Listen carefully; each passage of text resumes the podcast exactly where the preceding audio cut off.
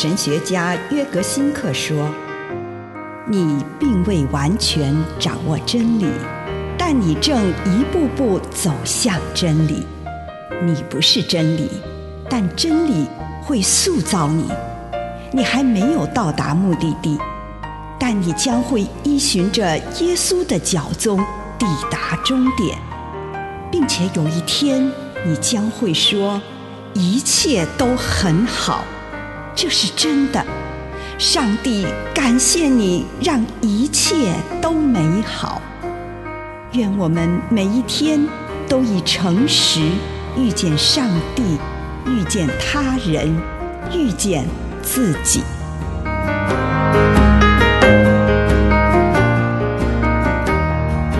生命的粮食，《约翰福音》六章五十到五十一节。但是那从天上降下来的食粮，是使人吃了不死的。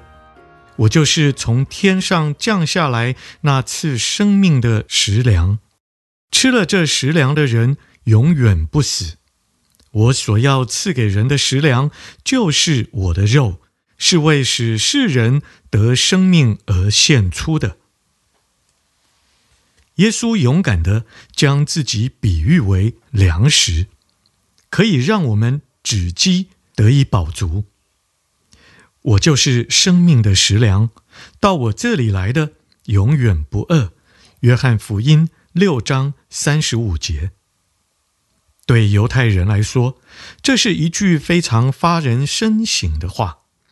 耶稣把自己描绘成人的粮食，并宣称满足我们最深刻的饥饿是他的职责。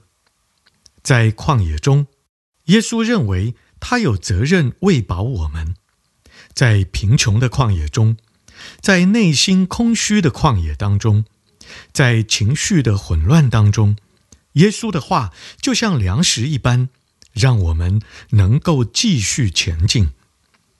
耶稣将他所赐予的粮食与他为这世上的生命所牺牲的肉体相提并论。当他在十字架上不再有知觉时，他变成了滋养我们的粮食。这是一个自相矛盾的说法，却发人深省。死去的将成为活着的粮食。可是，这个说法却完全符合我们的经验。当有人为我们无条件的牺牲时，就像耶稣在十字架上所做的一样，我们就可以活下去。对我们而言，那就是粮食。当我们能度过生命中所有的艰难困苦，当耶稣在十字架上时，他同时为我们的困苦承受煎熬，爱把它变成我们的粮食，滋养了我们。因此，我们不断的跟随着这渴望，渴望去爱和被爱。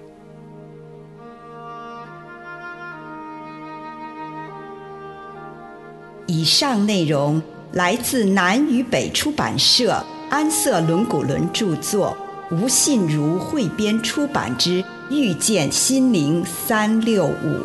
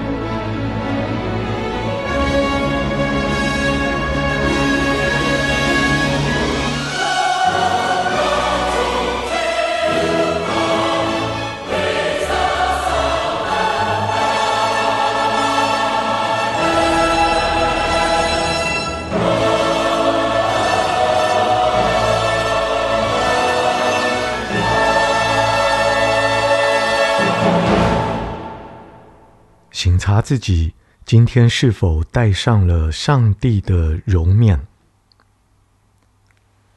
主啊，我来到你的面前，我求你让我可以活出你的样式，让人从我的身上看见你。奉主耶稣的圣名，阿门。请你用一点时间感恩，为这一天领受到的祝福，不论是一个还是两个，是大的还是小的，向上帝献上感恩。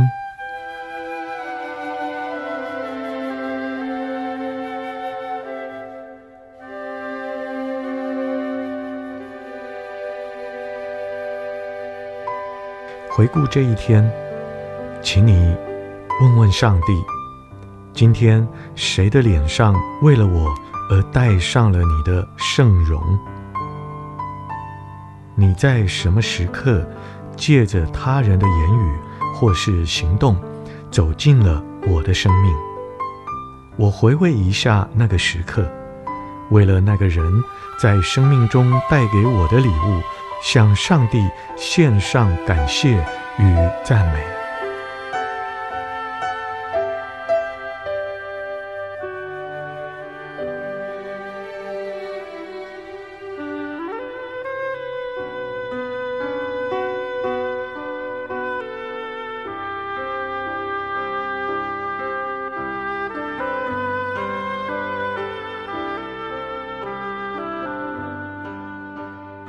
请你再一次回顾这一天，在你的生活当中，有谁？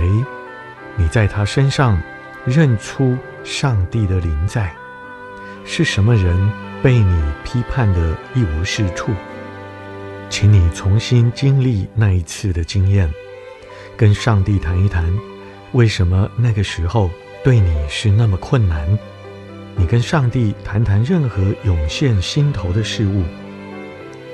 你祈求智慧，祈求宽恕，也祈求医治。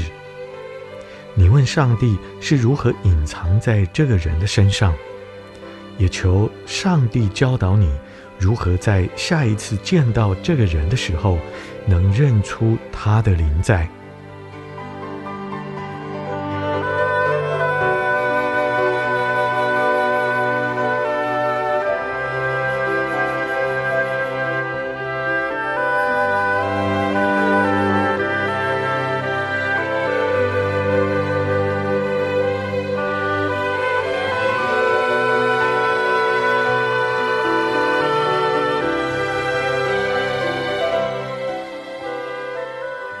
请你再一次回顾这一天的生活，并且问上帝：今天我遇见的这些人中，有没有哪个人需要我作为你的双手、双脚、你的声音、你的灵在？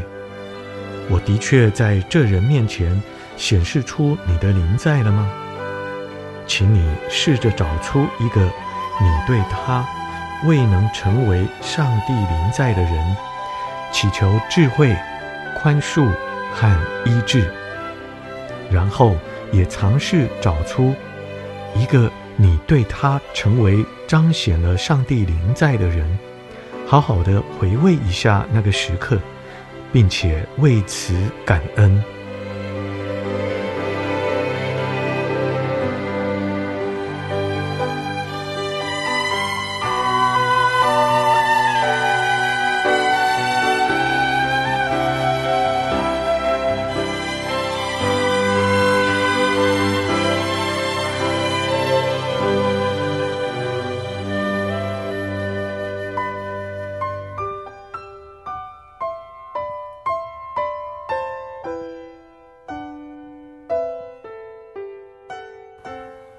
请你祈求上帝帮助你，在下一次看见有什么人需要你向他显示上帝的临在的时候，你可以做一个祈祷式的想象，看看如果你真的在于明后天能在这个人面前彰显上帝的临在，景况将会如何？你试着找出能为这样的事所需要的恩典，并且立刻向上帝祈求这项恩典。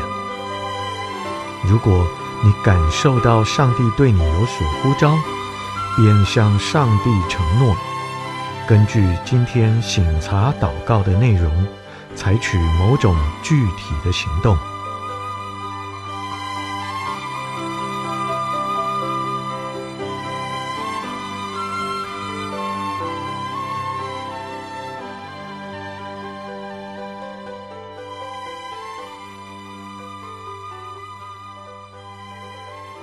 亲爱的主，有时我看见在别人的身上有你的样式，但是求你让我更多有你的样式，以至于我可以活在这人世间，成为多人的祝福。奉耶稣基督的圣名，阿门。